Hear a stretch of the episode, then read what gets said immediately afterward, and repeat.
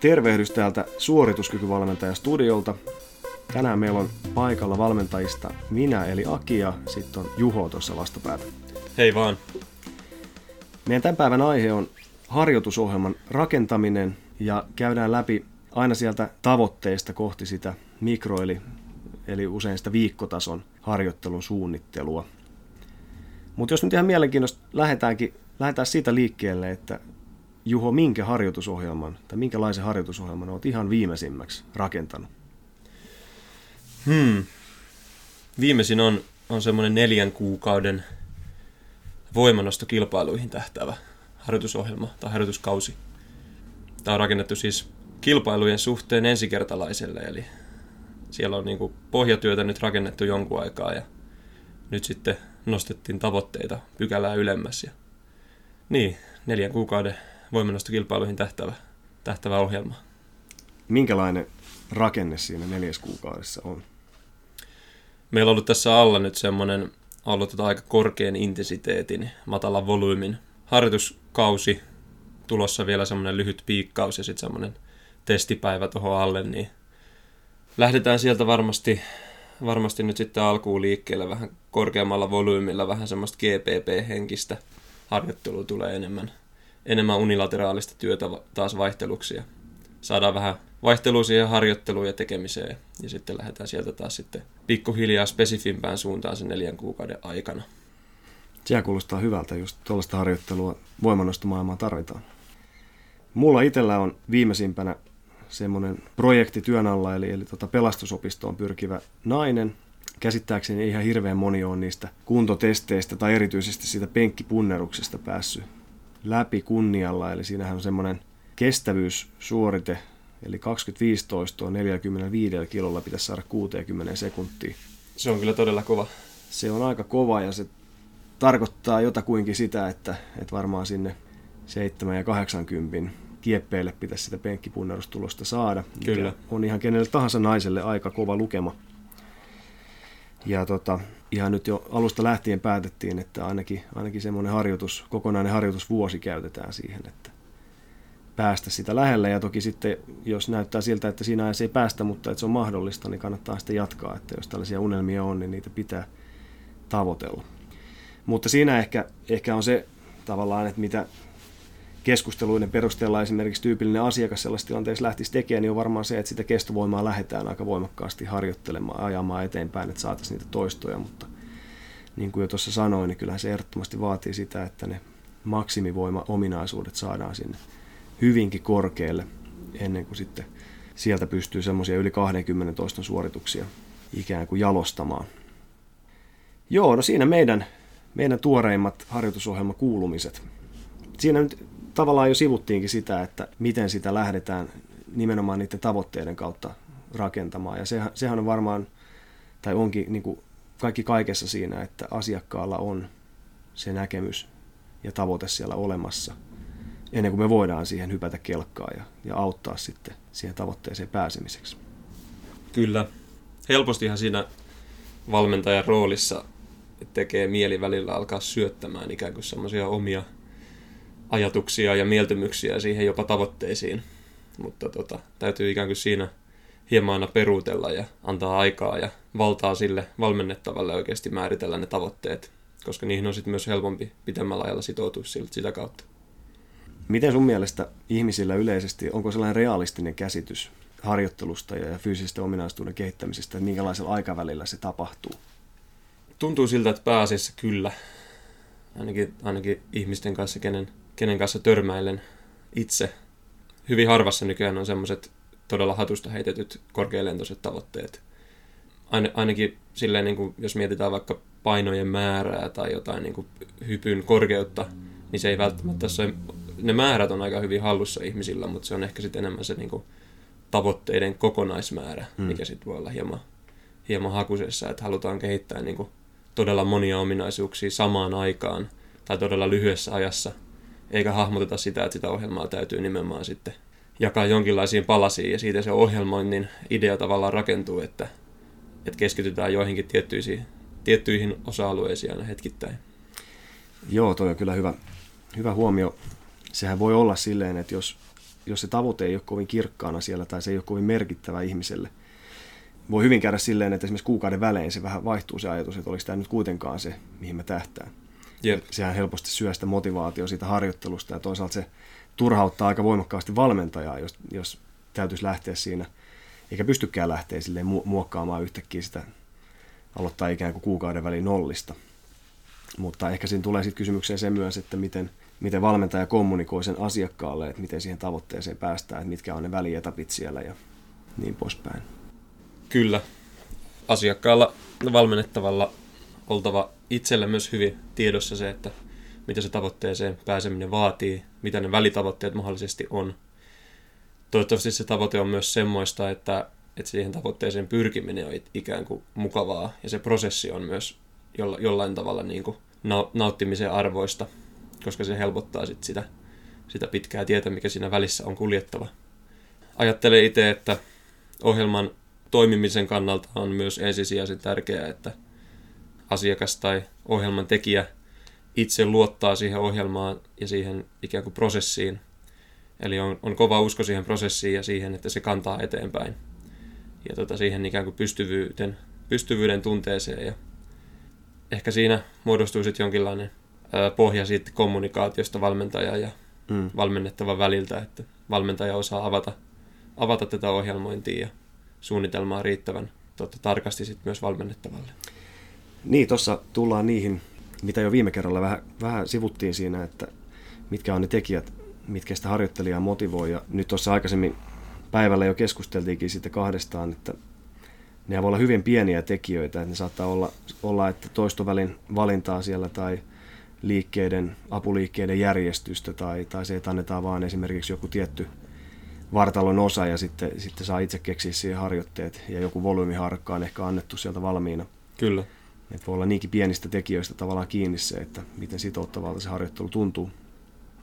No, miten sitten isossa mittakaavassa, niin miten sitä kausisuunnitelman tekoa lähestyt?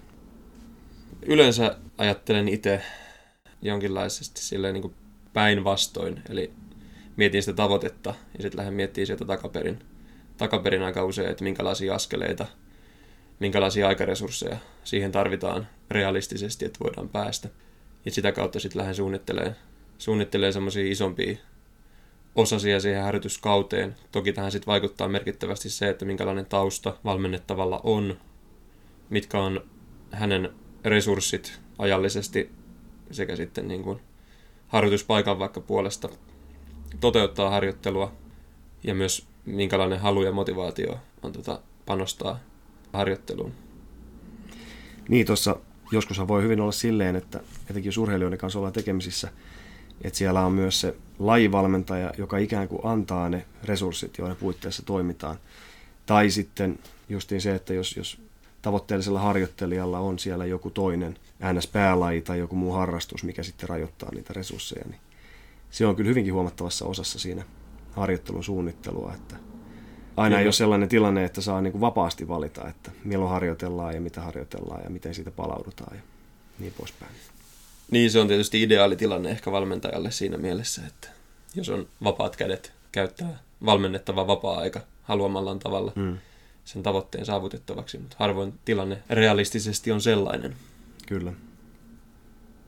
Ehkä jos mietitään ihan semmoisia konkreettisia ajallisia ää, aikamääreitä, niin tota, usein ehkä omassa ohjelmoinnissa ne muodostuu sitten tietysti päivittäiset ää, harjoitukset on usein noin viikon ajalla, jotka sitten muodostaa semmoisen jonkinlaisen yhden mikrosyklin ikään kuin sitten kierron. Ja sen mikrosyklin kautta mä lähden usein sitten alussa sitä hahmottamaan, sitä, sitä tota isompaa suunnitelmaa. Se mikrosykli ikään kuin pitää sisällään aina kaiken sellaisen, mitä mä haluan saada tehtyä sen yhden pienen harjoitusjakson sisällä. Ja näitä mikrosyklejä sitten ladotaan peräkkäin hieman asiakkaasta riippuen kahden ja kuuden väliltä jonkinlainen pötkö, jonka jälkeen sitten usein tulee jonkinlainen mahdollinen kevennys riippuen hieman siitä, minkälaista harjoittelua on ollut. Ja sitten seuraa tällä aikavälillä jonkinlainen seuraava pötkö perään, joka sitten keskittyy taas johonkin toisenlaiseen mm hieman erilainen tuota, painotus siinä toisella alueella ja tästä se sitten muodostuu pikkuhiljaa se isompi jatkumo. Miten siinä tapauksessa, tai miten sä näet sitten, että jos niitä tuloksia ei tuukkaan siihen malliin, koska yleensä aina kun me kirjoitetaan se ohjelma, niin se on kuitenkin aika sellainen tavallaan selkeä, että mikä se niin kuin paperilla oleva kaava on siinä, miten siihen edetään. Kyllä. Mutta sitten taas se itse harjoittelu ja itse elämä siinä ympärillä niin ei ole kuitenkaan ihan niin selkeää. Niin, sehän se harjoitusohjelman tekemisessä se suunnittelu on aina semmoista valistunutta arvailua. Eli kysellään ja selvitetään ja sitten tehdään parhaan tiedon valossa jonkinlainen suunnitelma ja veikkaus siitä, miten tämä voisi ehkä mennä. Sitten sitä suunnitelmaa lähdetään toteuttamaan ja käytännössä katsotaan, että mitä tapahtuu. Tämä tekeekin sitten valmennuksesta sinänsä mielenkiintoista, että jos meillä olisi, olisi ikään kuin saatavilla semmoista tietoa, mikä toimii aina parhaiten ihmisille, mm. niin tämä olisi tosi tylsää puuhaa. Mm. Mutta käytännössä sitten siinä on niin monta muuttujaa siinä, sekä siinä ihmisen sisällä ikään kuin yksilössä, että sitten tietenkin ympäristössä. Eli se on vähän semmoista seuraamista. Ja tietenkin sitten aina harjoitusjaksojen aikana niin saat lisää tietoa, mitä sitten voit soveltaa siihen seuraavaan harjoitusjaksoon. Toivottavasti sitten jollain tavalla paremmin. Hmm. Mutta missään nimessähän kyse ei ole siitä, että, että vaikka erilaisia ohjelmointimalleja esimerkiksi on paljon, on erilaisia tapoja toteuttaa näitä lyhyempiä ja pitempiä harjoitusjaksoja, niin en ajattele, että yksi on mitenkään sen parempi kuin mikään toinen. Että se on aina tosi konteksti ja tilanne riippuvaista. Hmm. Se on ihan totta. Ehkä myönnän, että tavallaan jotain periodisointimalleja on sellaisia omia suosikkeja, mitkä on tavallaan aika mukava, mitä on ehkä tottunut tekemään ja sitten niihin on helppo keksiä variaatioita, mutta, mutta kyllä se kuitenkin aina on yksilön lähtökohdista se, että mikä milloinkin toimii ja, ja minkä pystyy sitten molemmat allekirjoittamaan. Tuon tuo kehittymisen seuranta siitä mielenkiintoista, että jos vaikka kehitystä ei ole tullut odotetusti niin kuin sanoit, niin siinä tietysti on vaihtoehtona se, että siellä on taustalla jotain semmoisia tekijöitä, mitä ei osattu ennakoida riittävällä tarkkuudella, tai on ammuttu vaikka ohi jotain harjoittelumääriä ja volyymeita, jolloin mahdollisesti joudutaan niihin puuttumaan ja tekemään muutoksia, mutta sitten jossain tapauksessa taas voi olla, että täytyy ikään kuin jaksaa vaan puskea mm. semmoisen tasanteen läpi, koska kehittyminen ja esimerkiksi voimaharjoittelussa kehittyminen ei ole lineaarista muuta kuin ehkä siellä ihan niin kuin aloitusvaiheessa, jolloin tavallaan myös se potentiaali on vielä niin käyttämättä, Kyllä. että joka harjoituksessa tulee tasaisesti kehitystä. Mutta se ei ole siis ei ole lineaarinen jana, jolloin mä ajattelin, että siellä tulee semmoisia tasannevaiheita kaikilla jossain vaiheessa, mutta sitten kun siinä tasannevaiheella jaksaa ja malttaa tehdä semmoista hyvää duunia alle, niin sitten jossain vaiheessa se lähtee se lumivyöry liikkeelle, jolloin tulee mahdollisesti sitten isompi kehityspiikki, mm. jonka jälkeen luultavasti taas tulee sitten tasainen vaihe seuraavaksi siinä aika pitkälti mitataan se luottamus valmentaja ja valmennettava välillä ja sitten myös se usko siihen omaan tekemiseen. Et se monesti joutuu ihan kokeneille harjoittelijoille sitä ja jopa itselle omissa treeneissä Joo, terottamaan, terottamaan että, että se ei ole nyt mahdollisuuksia siihen, että joka viikko tulisi uusia parempia tuloksia, vaan että, että tosiaan se aalto, aaltoilu on ihan normaalia ja arkipäivää siellä harjoittelussa. Kyllä. Tietenkin valmentajana sitten siinä eletään semmoisen niin kuin kaksiteräisen miekan terällä, eli, eli ei voi myöskään liikaa sitten luottaa siihen, että mm. täytyy vain puskea läpi ja puskea läpi. Että täytyy jotenkin oppia tunnistamaan niitä merkkejä. Kyllä. Ja ehkä tässä kriittisessä, kriittisessä asemassa sitten nimenomaan onkin se kommunikaatio se valmennettava välillä. Että usein sieltä sitten sen kommunikaation kautta nousee ne tekijät esiin, jos siinä harjoittelussa on ollut jotain ongelmia Kyllä. tai jotain kuormituksen kanssa tai ongelmia niin muuten elämästä tai muuta. Sitten jos kaikki nämä on näennäisesti ok, niin sitten lähtisin ehkä mieluummin vielä kokeilemaan vaikka muutamia treenejä, että mm. miten se lähtee siitä liikkeelle se harjoittelu. Niin, se on hyvä muistaa, että se ei tavallaan koskaan voi olla pelkästään harjoitusohjelman syy, eikä se koskaan voi olla pelkästään harjoittelijan syy tai harjoittelijan vaikuttavat syyt, vaan että se on aina se kokonaisuus, mikä siitä muodostuu. Toki harjoitusohjelma voi olla tietysti niin kehno, että sillä ei ole mitään mahdollisuuksia tietyn tasoisen harjoittelijan saada tuloksia. Kyllä. Mutta useimmiten puhutaan siitä, että, että se on joku, nä, joku tällainen yhtälö, mikä siitä muodostuu, eikä se yksittäinen tekijä. Ehdottomasti. Usein sanotaan, että silloin kun kehitys ikään kuin hetkellisesti pysähtyy, niin on ikään kuin aika ottaa kevennystä, niin mitä itse ajattelet tästä tämmöisestä perinteisestä? Niin, en yleensä ajattele silleen, että täytyy jotain tiettyä ominaisuutta esimerkiksi mahdollisimman pitkään harjoittaa. edes niin pitkään kuin sitä kehitystä voisi siinä tulla, jos ei se sovi siihen kontekstiin, missä me ollaan se kausisuunnitelma luotu. Vaan et, tarkoitus olisi tietysti se, että kun yhteistyötä tehdään pitkään, niin me pystytään tietysti useampia kertoja siellä pyörittää myös niitä samojen ominaisuuksien kehittämistä. Ja silloin voi olla siinä kokonaisuudessa järkevämpää, että vaikka meillä olisi tulossa ehkä vielä kehitystä jossain tietyssä asiassa, niin sitä ei tällä hetkellä, tällä hetkellä sitten niin kuin realisoida. Tai toinen on tietysti se, mikä nyt on päivänselvä asia urheiluun liittyen, että jos me mennään tietylle kehitystasolle, mistä huomataan, että nyt vaikka tämän maksimivoima-ominaisuuden kehittäminen ei enää tuo yhtään mitään siirtovaikutusta tai mahdollista mitään siirtovaikutusta siihen lajiin, niin silloinhan se on tietysti siinä se, vaikka näyttää siltä, että potentiaali on käyttämättä. Vai tarkoititko tämän tyyppistä? Joo, kyllä.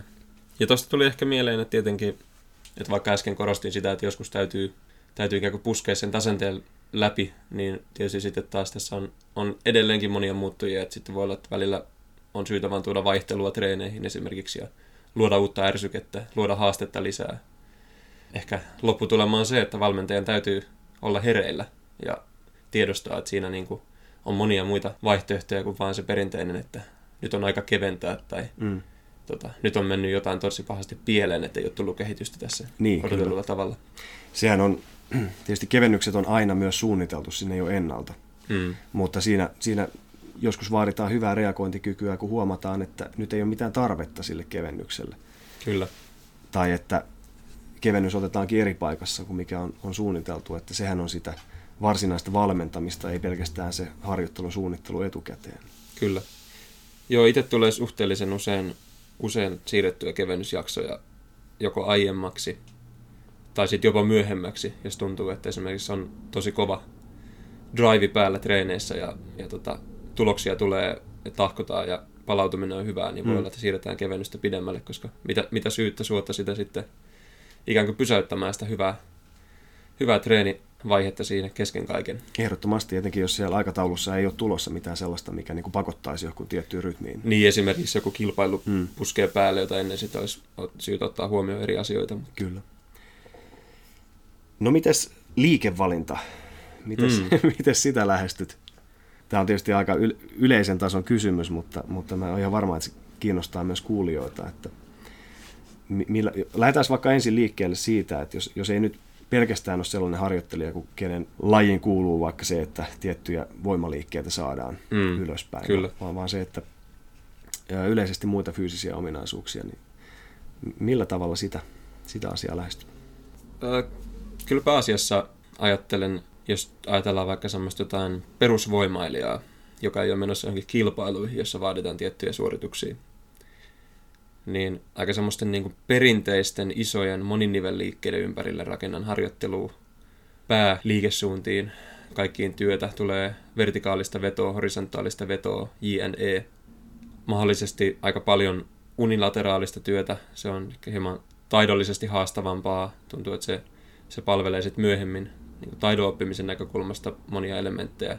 Plus ei tarvi niin isoja kuormia. Palvelee ehkä tasapainoelementtejä siinä, siinä puolesta. Sitten toki arvioin aika paljon lennosta sit sitä yksilön kehon rakennetta, tarkoitan siis mittasuhteita, kyky liikkuu, aiempaa taustaa, ehkä semmoisia liikkuvuuselementtejä, että tarviiko sitten jotain semmoisia ottaa huomioon. Mutta en, en ajattele, että, että itsellä on mitään semmoisia niin ehdottomia esimerkiksi liikevalintoja, mitä tulee käytettyä niin aina, mm. vaan kyllä ne, kyllä ne menee tosi, tosi niin tavoite ja yksilökeskeisesti pääasiassa. Tietenkin sieltä jotain toistuu. Mm. Esimerkiksi viime mm. aikoina on tykännyt tosi paljon laittaa etukyykkyjä esimerkiksi ihmisillä harjoitusohjelmiin tai Joo. jonkinlaisia pystypunneruksia. Kyllä. Mutta nekin menee hieman kausittain sitten ja siellä ei ole mitään niin ehdottomuutta. Joo, se on kyllä ihan totta ja ainakin itselläni yleensä pidän ennen alkutestauksia jo, jos alkutestaukselle on tarvetta, niin myös, myös sitten alkukartotuksen Kyllä. missä sitä liikettä havainnoidaan ja sieltähän paljon saa sitten ideoita siihen, että miten sitä liikettä haluaisi monimuotoistaa, jos, jos se palvelee sitten asiakkaan tarpeita. Niin kyllä sitä varmaan voi, voi niin kuin ajatella niin, että etenkin, etenkin jos ei ole tosi spesifejä tavoitteita jonkun tietyn liikemallin suhteen, niin se monipuolisuus on aika kova S. Mm, Mm, mm. Ja sitten etenkin, etenkin sitten tulevaisuudessa, vaikka se harjoittelu vähän muuttuisi spesifimpään suuntaan, niin meillä on enemmän sitten niitä liikevaihtoehtoja. Meillä on rakennettu sitä liikepankkia, hermoliikepankkia jo etukäteen, Kyllä. jolloin sitten loukkaantumisriskit pienenee ja Kyllä. se niin kuin, kyky oppia uusia liikemalleja on myös nopeampi. Kyllä. Mutta sitten perimmältähän yleensä, jos urheilusta puhutaan, niin silloin tietysti nousee sieltä lajianalyysin kautta ja, ja niiden nivelkulmien käyttämisen, mitkä, mitkä on oleellisia, niin, niin sieltä. Ja sitten siihen ympätään se äsken mainittu monimuotoisuus Kyllä. päälle. Niin sieltä, mutta, mutta kyllä mä nykyään paljon enemmän kuin ennen niin vaadin itseltäni tosi hyviä perusteluja siitä, että miksi joku liikevalinta on tehty sinne. Ja tietysti aina se ei tarvitse olla niin syvällinen se, se, se voi liittyä just siihen monimuotoisuuteen ja, ja jopa siihen päinvastoin metodiin, mitä viimeksi puhuttiin. Kyllä. Mutta et siellä on kuitenkin aina se taustaidea siellä, että miksi näin on. Ja jos nyt sitä harjoitusohjelman rakennetta ajatellaan, niin ainakin omasta mielestä, ja siihen tietysti tutkimusnäyttö tukee myös, että jos me ajatellaan niiden ensimmäisten yhden, kahden, kolmen liikkeen jälkeen siellä, niin ei välttämättä esimerkiksi voimaominaisuuksien kannalta ole niin kauhean oleellisia ne muut liikkeet. Niinpä. Mutta ne voi olla sitten taas oleellisia nimenomaan siinä harjoittelun sitouttamisessa, ne voi olla oleellisia siinä monimuotoisuuden saamisessa siihen ohjelmaan. Ja, ja niillä on taas ihan eri tavoitteet kuin sitten taas niillä ensimmäisillä liikkeillä. Niin, ja niillä voidaan sitten mahdollisesti vaikka harjoitella jotain uusia taitoja tai Mm. valmistella sitä ihmistä tulevaan harjoituskauteen jollain tavalla. Mutta varsin yleistähän se on, että apuliikkeiden suhteen esimerkiksi yksittäisen harjoituksen rakentamisessa niin voi lähteä helposti vähän laukalle se Kyllä. suunnittelu ja sitten helposti kertyy kasaan semmoista niin kuin todella jotenkin tuntuu jopa ylimääräistä volyymia sit siitä harjoittelusta semmoisilla vähän kummallisilla harjoituksilla jotakin pidetään ikään kuin itsestään selvänä, että kyllähän niitä pitää nyt tehdä. Mm, mm. Et tota, se oli hyvin sanottu, että ajattelen yleensä arvi- arvioin kanssa aina omia suunnitelmia sille yön jälkeen sit tuoreen silmin ja mietin nimenomaan niitä liikevalintoja. Kyllä. Voisin melkein väittää, että jos harjoitusohjelmassa menee asioita pieleen, niin kyllä siellä niin kärkisyinä on nimenomaan se, että siihen on laitettu ihan liikaa sitä tavaraa. Ja sitten tavallaan sen harjoitusohjelman tärkeysjärjestys muuttuukin silleen, että niistä ensimmäisistä liikkeistä ikään kuin selvitään, jotta on sitten Kyllä. voimavaroja tehdä niitä yhden nivelen vemputuksia siellä harjoituksen loppua kohden. Onhan se henkisesti ihan eri asia tehdä semmoista treeniä, missä on neljä liikettä, kuin sitten, että on kymmenen. Kyllä. Niin siinä ensimmäisen kohdalla tuntuu siltä, että tässä ollaan vielä vasta niin kuin päästy kynnyksen yli sisään. Että täytyy Siinä- miettiä sitä myös aika paljon noissa liikevalinnoissa ja siinä yksittäisen harjoituksen rakentamisessa, että miltä se tuntuu käytännössä mm. siellä Kyllä. tehdessä. Siellähän voi olla sellainen tausta-ajatus, vähän niin kuin alitajuisestikin säästellään sitä kroppaa, jotta sen treenin Mm. mm. jaksaa vetää läpi. Kyllä, Versus se, että jos tehdään kolme liikettä kovaa, niin se on aika helppo kuitenkin, etenkin jos ne on eri lihasryhmiä, eri liikemalleja kuormittavia, niin ne on aika helppo tehdä kovaa niinpä. kaikki läpi. No kuinka paljon käytät erilaisia testejä sitten siellä harjoitussyklien välissä, vai onko, onko sitten enemmän sillä tavalla, että on esimerkiksi tiettyjä benchmark-liikkeitä, mitä sitten seurataan siinä mukana, tai ylipäätänsä oma, oma mielipide semmoista välitestauksesta? Ei tule nimettyä mitään semmoisia varsinaisia välitestejä välttämättä mitenkään säännöllisesti, mutta tietenkin sitten rakennan, rakennan itse sinne treeneihin kyllä semmoisia kovempia suorituksia, kovempia päiviä, jolloin sitten sekä sitten valmennettava pääsee vähän testailemaan ja näkee sitä, että missä mennään, mutta sitten myös valmentaja saa semmoista arvokasta tietoa sitten siitä, että miten harjoitukset puree, missä se valmennettava menee tällä hetkellä siihen suhteessa suunnitelmaan. Kyllä. Itse varmaan yleensä kausisuunnitteluvaiheessa laitan sinne tietynlaiset kulmakohdat, missä on erilaisia testipäiviä sitten, tietysti vähän riippuen ihmisestä asiakkaasta. Mutta kyllä se mun mielestä se perustaso siellä on aika oleellinen kertoja, että minkälaisiin perustasoihin me päästään sitten kovilla viikoilla ja niin poispäin niissä liikkeissä, mitkä meillä on oleellisia. Et ei niinkään se, että, että vaikka sitten testipäivinä pystyy tai ei pysty johonkin tiettyyn suoritukseen, jos se poikkeaa huomattavasti siitä perustasosta, mitä siellä on sitten harjoittelussa saatu aikaa niinä viikkoina ja kuukausina, kun ollaan treenattu. Niin ja voi olla, että se ikään kuin työkapasiteetti on noussut todella paljon, mutta sitten syystä tai toisesta testipäivänä kaikki menee päin helvettiin niin sanotusti. Mm. Ja senhän sitten harjoituspäiväkirja paljastaa hyvin nopeasti, että mikä se taustatekijä siellä on. Että jos siellä nyt on ihan onnistuneesti kuitenkin treenattu edeltävät viikot, ja sitten sinne sattuu tällainen yksittäinen päivä, vaikka se nyt osuu siihen testipäivään, niin ei sillä ole mitään merkitystä. Hmm. Sitten tietysti on eri asia, jos, jos se testipäivä on vaikka MM-kisat, niin sitten sillä on jotain merkitystä. Kyllä. Mutta, mutta tällaisessa muussa välitestauksessa niin se ei ole, ei ole niin oleellista. Sitten taas toisaalta voisi olla sellainenkin mahdollista, että välitestauksessa onnistutaan aika hyvin, etenkin jos sit on edeltänyt vaikka joku kevennys, mutta sitten kun katsotaan sitä harjoituspäiväkirjaa, niin se harjoittelu ei kuitenkaan ollut onnistunutta siinä mielessä, että se perustaso oltaisiin saatu nostettua niin korkealle kuin me halutaan saada. Kyllä. Ja se tietysti mahdollistaa sen, että jos perustaso on saatu nostettua, niin sitten seuraavalla harjoitusjaksolla on ikään kuin potentiaalia aloittaa taas vähän korkeammalta. Mutta jos näin ei ole käynyt, niin sitten siinä ehkä tulee enemmän takapakkia sitten suhteessa siihen, että vaikka testipäivä olisi vähän mennyt ohi hmm. arvioidusta. Ja tietysti siis semmoinen niin tarkka, esimerkiksi jos puhutaan nyt voimaharjoittelusta, mikä on ehkä tälle helppo esimerkki tähän piikkauksen suhteen, niin sehän on tosi hienovaraista peliä ja tosi yksilöllistä. Ja yksilöllä on ihan älytöntä vaihtelua siinä eri aikaan vuosista ja eri aikaan tapahtumista riippuen. Ehkä siinä itsellä on yksi semmoinen tyypillinen, mitä tulee paljon tehtyä voimaharjoittelussa. Että ennen semmoista niin kuin, että jos vaikka piikataan, oliko se sitten kisoihin tai johonkin testipäivään, niin ennen sitä semmoista lopullista kovinta intensiteettijaksoa, niin ennen sitä otetaan jotain suht kovia tuloksia, jolloin sitten pystyn itse ikään kuin seuraamaan sitä, että miten se piikkausjakso tepsii suhteessa mm. siihen pitempään työjaksoon, mikä on tehty ennen sitä, Kyllä. jolloin sitten pystyn ehkä tulevaisuudessa määrittämään sitä piikkausjakson pituutta tai laatua sitten eri tavalla. Joo koska siinä pituudessa ja siinä tekemisessä on tosi paljon eroja eri ihmisillä. Siinä on ihan huomattavia eroja kyllä. Se on hyvin yksilöllistä ja jopa jännittää joka kerta, kun uuden, uuden ihmisen kanssa ensimmäistä piikkausjaksoa lähestytään. Että kuitenkin joutuu mieluummin sen varovaisuuden kautta, että otetaan vähän enemmän sitten aikaa sille, kun on ehkä tarvis siinä.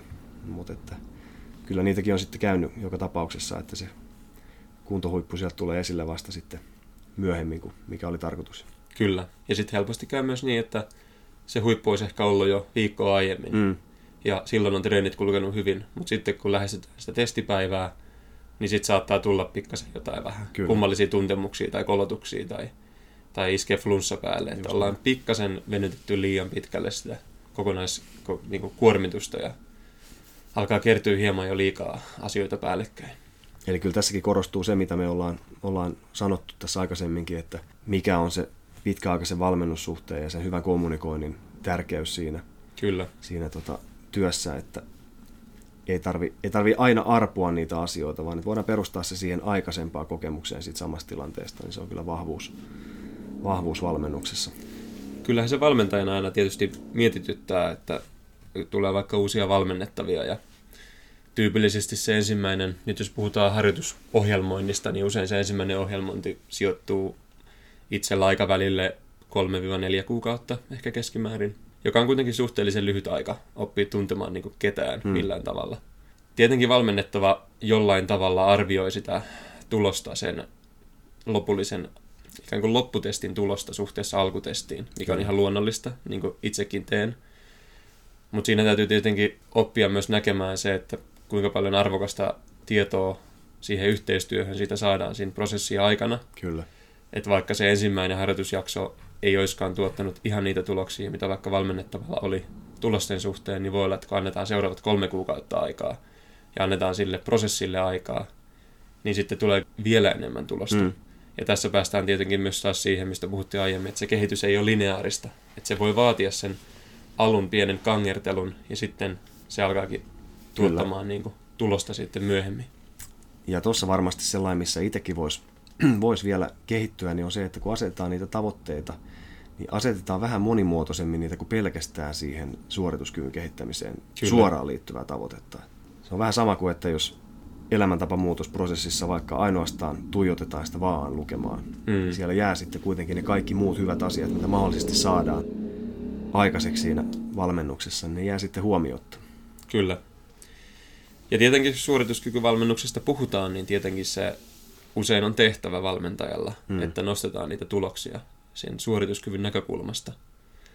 Mutta se voi olla, että se nähdään edelleenkin liian lyhyen ajan tavoitteena. Eli sen pitäisi olla vielä pidemmällä sen suorituskyvyn kehittäminen.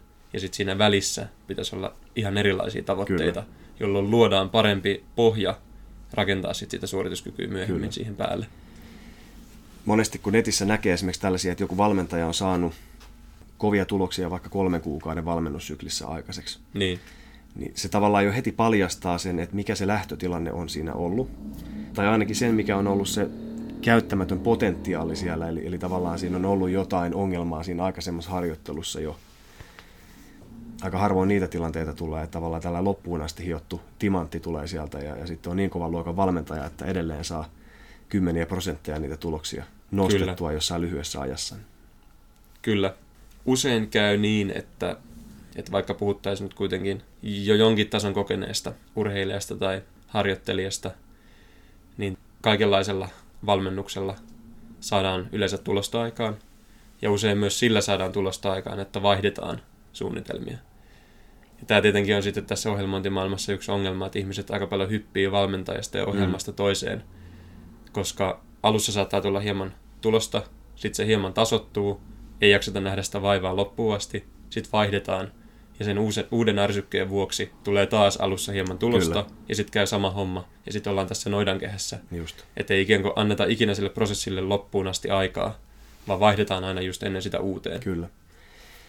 Ja sitä ei varmasti pitäisi nähdä minkäänlaisena hukkaa heitettynä aikana myöskään, vaan enemmänkin se, että mitä voidaan oppia siitä, vaikka siitä puolen vuoden tai yhdeksän kuukauden syklistä, missä ei ole tapahtunut sitä kehitystä odotetusti. Koska yleensä sen kautta pystytään kuitenkin sitten taas peilaamaan se onnistuminen siellä Ehdottomasti. Kyllä. Ja sieltähän saadaan sitten niitä keinoja mahdollisesti poimittua, mitkä ei, ei tässä tapauksessa toimi. Kyllä. Joskus ne voi olla niitä keinoja, mitkä on toiminut just sitä ennen kolmelle ihmiselle todella hyvin. Ja sitten jostain syystä tai toisesta ne vaan tälle yhdelle mm. yksilölle ei ole toiminut. Just näin. Ja silloin täytyy kääntää vähän sitten kelkkaa ympäri. Tällainen, tällainen asioiden pallottulihan tietysti vaatii sitä, että ne perusasiat on siellä hyvin hallussa ja, ja sitten esimerkiksi ne periodisointimallit on siellä hyvin hallussa ja, ja kaikki tällaiset. Ja näitähän me käydään sitten suorituskyvyn valmentajakoulutuksessa läpi. Mutta mä luulen ja toivon ja tiedän, että, että se ei ihan rajoitu pelkästään siihen, että me käydään niitä teoriapohjia läpi, vaan me samalla tavalla halutaan siellä koulutuksessa, niin kuin tässäkin, niin katsoa niitä asioita eri näkökulmista ja, ja mahdollistaa onnistumiset eri, erilaisilla työskentelytavoilla, eikä pelkästään sillä tavalla, että on, tässä on teoria ja sen mukaan mennään. Kyllä, että ehdottomasti ideana ei ole tarjota jotain yhtä pohjaa tai runkoa, minkä kautta tulee parhaat tulokset, vaan ikään kuin tuoda tietoa niistä malleista, mitä ihmiset käyttää, mitä on havainnut hyväksi, ja sitten niistä voi sitten lähteä soveltamaan oman valmennustyylin, että sitten sen yksilön tavoitteiden mukaisesti niitä kokeiluja ja keinoja. Just de. Tässä vaiheessa halutaan kiittää kaikkia kuulijoita nyt on jo tullut mielettömästi positiivista palautetta meidän ensimmäisestä jaksosta. Toivottavasti tämä toinenkin jakso Toivotaan. vastaa, vastaa odotuksia. Ja tota, jonkun verran on tullutkin jo aiheideoita ja niitä saa laittaa lisää ja saa kommentoida. Ja mikä sen kivempaa olisi nähdä kuin, että myös levitetään ilosanomaa suorituskyvyn valmennuksesta omissa, omissa kanavissa. Kyllä. Kiitos kaikille osallistumisesta. Yes, kiitoksia. Moi.